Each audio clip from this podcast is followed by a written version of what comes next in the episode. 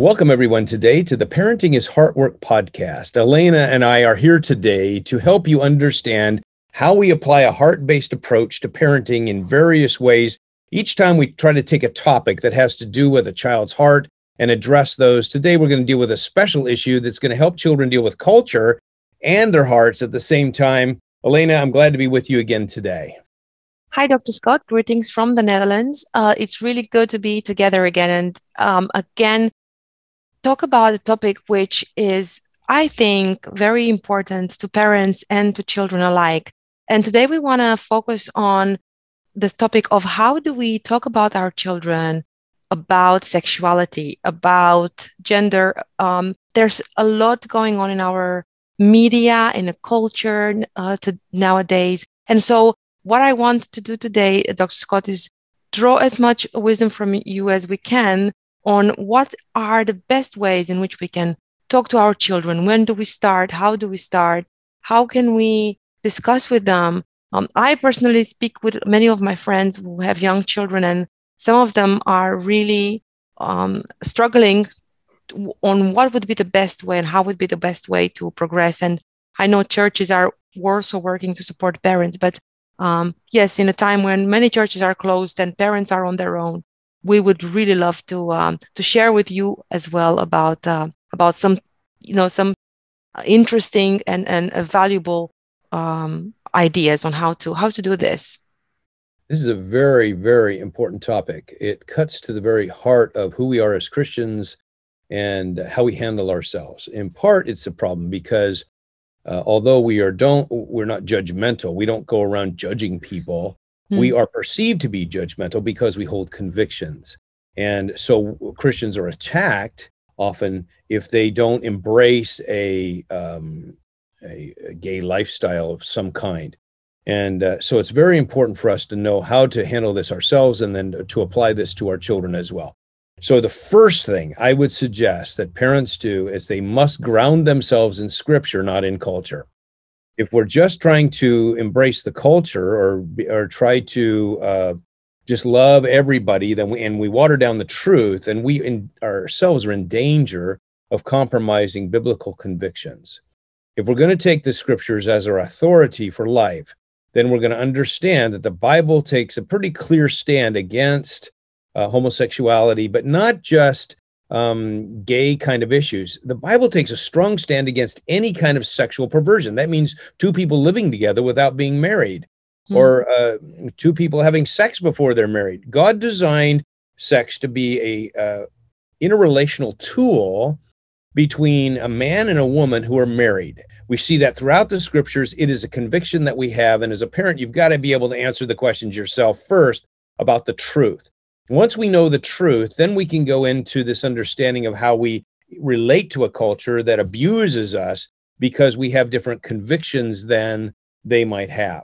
And so um, let's start by asking the question how do we help our children understand the truth? And so I think from a very young age, we need to be teaching our children that God has designed sex. And I think we can talk about this at different age groups. So obviously with preschoolers, we're talking about it differently than we are with elementary age children and, and with teenagers. And so with preschoolers, we're just alluding to the idea that God designed it that a man and a woman get married. And when they get married, then they can have children and so on. So we're talking about man and woman in those gender specific terms. God created men and he created women and their biological uh, creation is what we view to be gender. We don't separate gender from sexual preference. They uh, gender and sex are the same when we're speaking about biological gender. We don't we don't believe that someone, if they feel like they're a woman, uh, therefore they are a woman. That doesn't make any sense biblically. Um, and so we reject that notion. And so we're talking to children freely. You are a boy or you are a girl. God has made you that way. And that's why you have those body parts and so on. So that's, we got to come to that conclusion first. And we do a lot of talking about that. It just creates a culture in the home of biological correctness and, and trying to address this issue of whether I feel to, whether I feel like I'm a girl, feel like I'm a boy. That's not the question. The question is, how did God design you? That's mm. where we mm. have to start. Yeah, I think that's very strong. And from the beginning, when you start with a Bible story, you start with the creation. I, I think now more than ever, it's so important to go back to the first bi- book of the Bible, to the Gen- Genesis, and to just continuously explore that with our children in every single way that it's possible, because that's you know the fundamental the fundamental beginning on, and how we were created. And it looks to me, Dr. Scott, that more and more, um, especially also in Europe, a lot uh, much more than it used to be. Um, uh, teachings are coming into schools, especially at a very young age. Um, I'm not going to go into specifics what happens, for example, in the Netherlands, but I I can see that there are songs developed. There are you know for children. There are stories. There are movies. It's really becoming very very early on, even for children who are four years old or five years old. Um, it's becoming a topic that teachers can discuss about. How do we start as parents? You know, if the child is older, but I want to. Uh, if the child is older, probably it's different. But I want to start with the beginning how do you how would you start for different age groups to talk with children about this well let's start with the young children because it is true that the preschool in the preschool ages books are being revealed to them uh, stories are being told to them that try to accept a more kind of inclusive approach to sexuality that anything's fine as long as two people love each other and so on. And um, that is very dangerous and so it's very important that we're doing we're being proactive. We can't be behind the curve here. As mm-hmm. parents we have to be proactive in talking about how god is our authority. God has designed marriage. Not everyone um, obeys god and so we tell bible stories to children about mm-hmm. this so that they understand that when we're christians we take a stand for what is right in the culture when things are not right we still take a stand and we tell children bible stories about this when we when it became illegal to pray in the uh, in palace in hmm. Babylon, mm. Daniel still prayed. Mm. And the reason we're telling that Bible story to a child is so they can know that there will be a time someday when the ch- the culture will challenge you and you have mm. to decide are you going to obey God or are you going to obey man. That's hmm. just one story. Look at the three uh, young men in that same book of the Bible and Shadrach, Meshach, and Abednego that refused to bow down to the image. And when they refused to bow down to the image, although that was culturally acceptable and demanded by the culture, they were persecuted by it. And we will be persecuted because of the decisions we make. I, I think that the whole approach that we have with our children is that you are going to um, you are going to need to work with uh, your children, to help them develop a mindset that they are Christians and therefore the culture in our society is going to attack them. That is not a popular message. And I don't think children are being prepared by their parents enough mm. to know that that's going to be the case. What are you going to do when the culture tells you you need to bow down to something? Because when the culture says during Gay Pride Week at school, that the junior hires or the middle schoolers, what they need to do is put tape over their mouths as a demonstration of their unity with those who are have a gay agenda. What are they going to do in that moment? Yeah. Are they going to bow to the culture or are they not going to bow to the culture?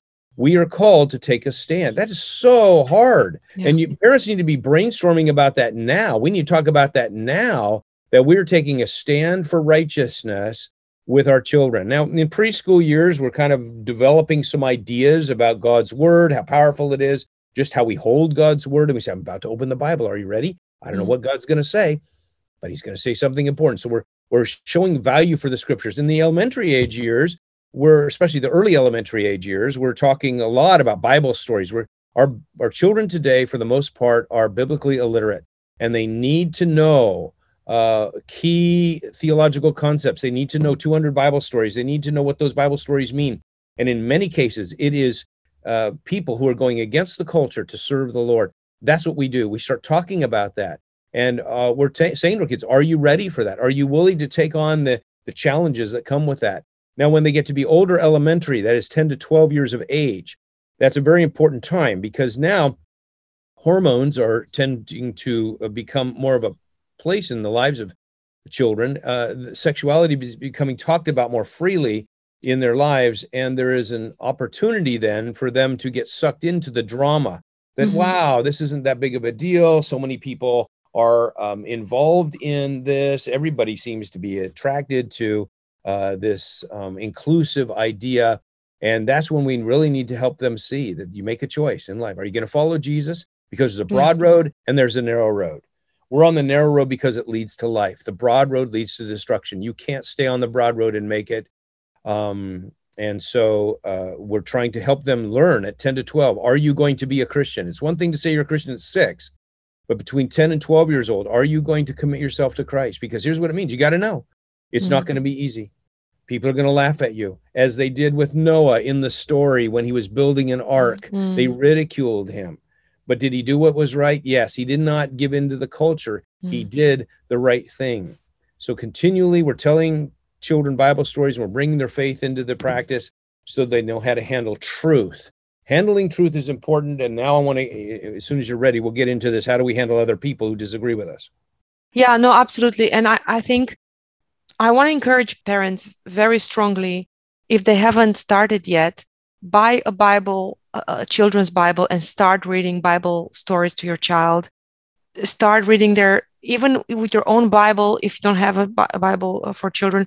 But like you say, Dr. Scott, it's so fundamentally important that they know these Bible stories as young as possible because later you can build on that and you can help them understand all these principles. So, yeah, indeed, Dr. Scott, how do we deal with people who are opposing and who are you know going to give us a very hard time that's a very important question now because this is where the wisdom comes in.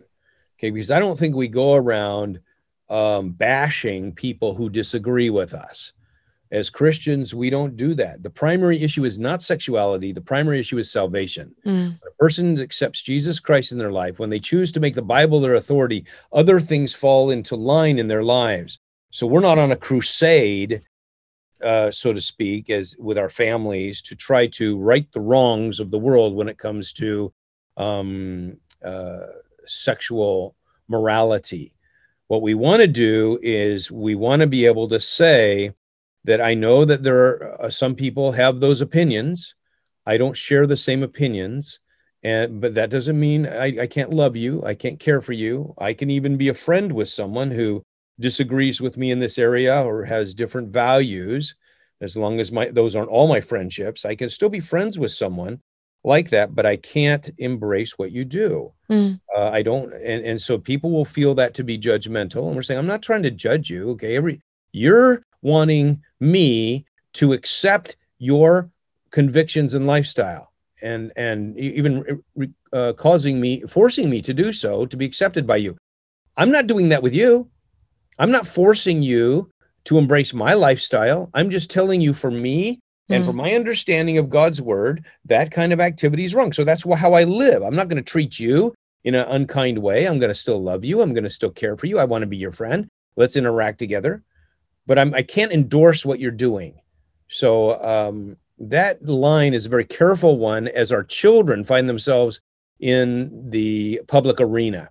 And so we pray. We we pray regularly for some children who are going to be insightful enough to maneuver in that um, area to be able to take a stand in a gracious way and not be intimidated by the culture. That's what we pray for. And that's what we need to train our children. Another re- uh, response that is um, that we do sometimes is we're silent. We just don't say anything. And and I think that being silent can be an acceptable way to uh, be a part of the culture and do what we're doing um, because the main issue isn't sexual immorality. Mm. The main issue is salvation. So we're not going to be talking a lot about that issue. That's that's not uh, what we're about. So I'm not going to get sucked into that dialogue or that conversation. So we can be silent about it. But the problem is when when this person comes to you and say, "Will you wear a certain red armband that says that you're in support of this?" Then you have to make a decision because now mm. they're forcing you to embrace their ideas and that's where I think we tell our children, I'm sorry, we can't do that. So there are some parents who take their kids out of school during Gay Pride Week. And during, mm-hmm. because during that week, it's just too much pressure for their child to handle. I do think we want to encourage our children to be strong, but I don't think we want our children to feel like they have to cower and uh, and can't approach the culture. Uh, it is a very difficult thing, and, and, this goes all the way through. When we send our kids to college, yeah. if we don't send our kids to college armed with the ability to deal with the culture, then uh, we are in significant uh, damage. We're doing significant damage to our children, I believe. I, I think they must know how to respond to the uh, culture, or when they get to be in that kind of situation, they'll either give up their faith um, or they will uh, make s- significant mistakes that will unnecessarily yeah. alienate themselves. Now, I'm going to recommend a book that I recommend. In fact, I give this book to every 17 year old, every person who's graduating from high school. I give them this book and I give it to their families. I just gave two away this last week in, in our church because these kids are now going into um, getting ready to go to college. And so they need this. They should be talking about it in family earlier than this, but they this is a valuable book. It's called A Practical Guide to Culture, Helping the Next Generation Navigate Today's World by John Stonestreet and Brett Kunkle. That book sits in my office. I order them by in, in a, a bulk and I want to give them away because they're not just dealing with the sexual issues in our culture, they're dealing with culture in general. Our children must know how to deal with culture or they're going to get sucked into it and we must prepare them for it. So this isn't a matter anymore of just everybody do their own thing. We are being attacked as Christians. Children need to know how to respond if they're going to preserve their faith. I fully agree. I think it's uh, so important to equip not only our children but ourselves to have these conversations with other parents, but so much more importantly for children who are leaving our nest and they're going into the world and having to deal with this on their own. I just recently listened to another podcast um, of um, another uh, uh, uh, pastor who was talking about how ill-equipped our children are when to to have conversation and to stand up for their faith, especially when they are meeting very smart, very educated, nice people in the world, because the world is not made of mean, uh, um, horrible people. Um, you know you can meet with friends and you can that are not christian and they can be very nice and very gentle and yet um, force you into conversations and ask you questions which could be which can be very very challenging. And so i think it's so important to work on that. How do you um, how do you help uh, parents uh, get more equipped into this what what should we as parents do besides you know reading the bible staying close to our church? But what would be other air, ways in which we could you know we can get stronger um, in our own convictions but also in in learning how to deal with our children how to help our children i mean? Well first of all I, you've got to realize that many parents don't know where they stand on this issue. Um, they don't know how to handle the question about uh, when someone wants to marry someone else of the same gender they, they just personally they don't even theologically understand it so i just think uh, the first thing we have to do as adults is we have to look at God's word and say, what does the Bible say? Mm. Not what makes me feel comfortable, but what does the Bible say? And I think one of the things we're going to find is that God has a plan for sex, and other things outside of that are sexual immorality, whether it's uh, same gender immorality or it's heterosexual uh, immorality. It's all fits into the same boat of, of sin that not only is bad, we don't do it, it's damaging to a family. It's damaging to a person's uh, soul because it it's not following God's prescriptive uh, plan for marriage and and family. So we need to know it first. Then I think we have to teach our children the Bible. In the end, it's these story Bible stories that talk about mm-hmm. heroes that teach our children not just oh wasn't that a great story, but we're um, we're helping our children see you will be called on to be a hero. It's not optional anymore. Will you take a stand and serve the Lord when you see all of the enemies uh, harassing the Jewish people, mm. like David did? Will you go up there and and will you say, "Hey, I can take on this Goliath"? Okay, mm. those are the kind of heroes we need in our world today, and it, and so our parents must contain as part of their training the reality that we live in a hostile world, and they have to prepare their children because if you're just telling your children about stranger danger and you're telling your children basically the world's a safe place to be, then you're missing a key ingredient because our world is attacking us and we'll attack you if you take a stand for what's doing what's right. So we have to prepare our children. All of that's significant. I think it's meaningful conversations. We don't want to be afraid of these conversations. I think talking to a young person, a young teenager who now finds out that his friend is gay and he comes home and says, Mom, why? Because it hits home, see, for him. Now he's got to make yeah. a mm-hmm. a personal decision about his friend and And so wrestling with the values there are so important so that um, our children can um, actually not just accept what their parents are saying, but it becomes some conviction that they have before God. And, and the real issue you have to understand is is the Bible your authority in life? That's going to be your foundational question here.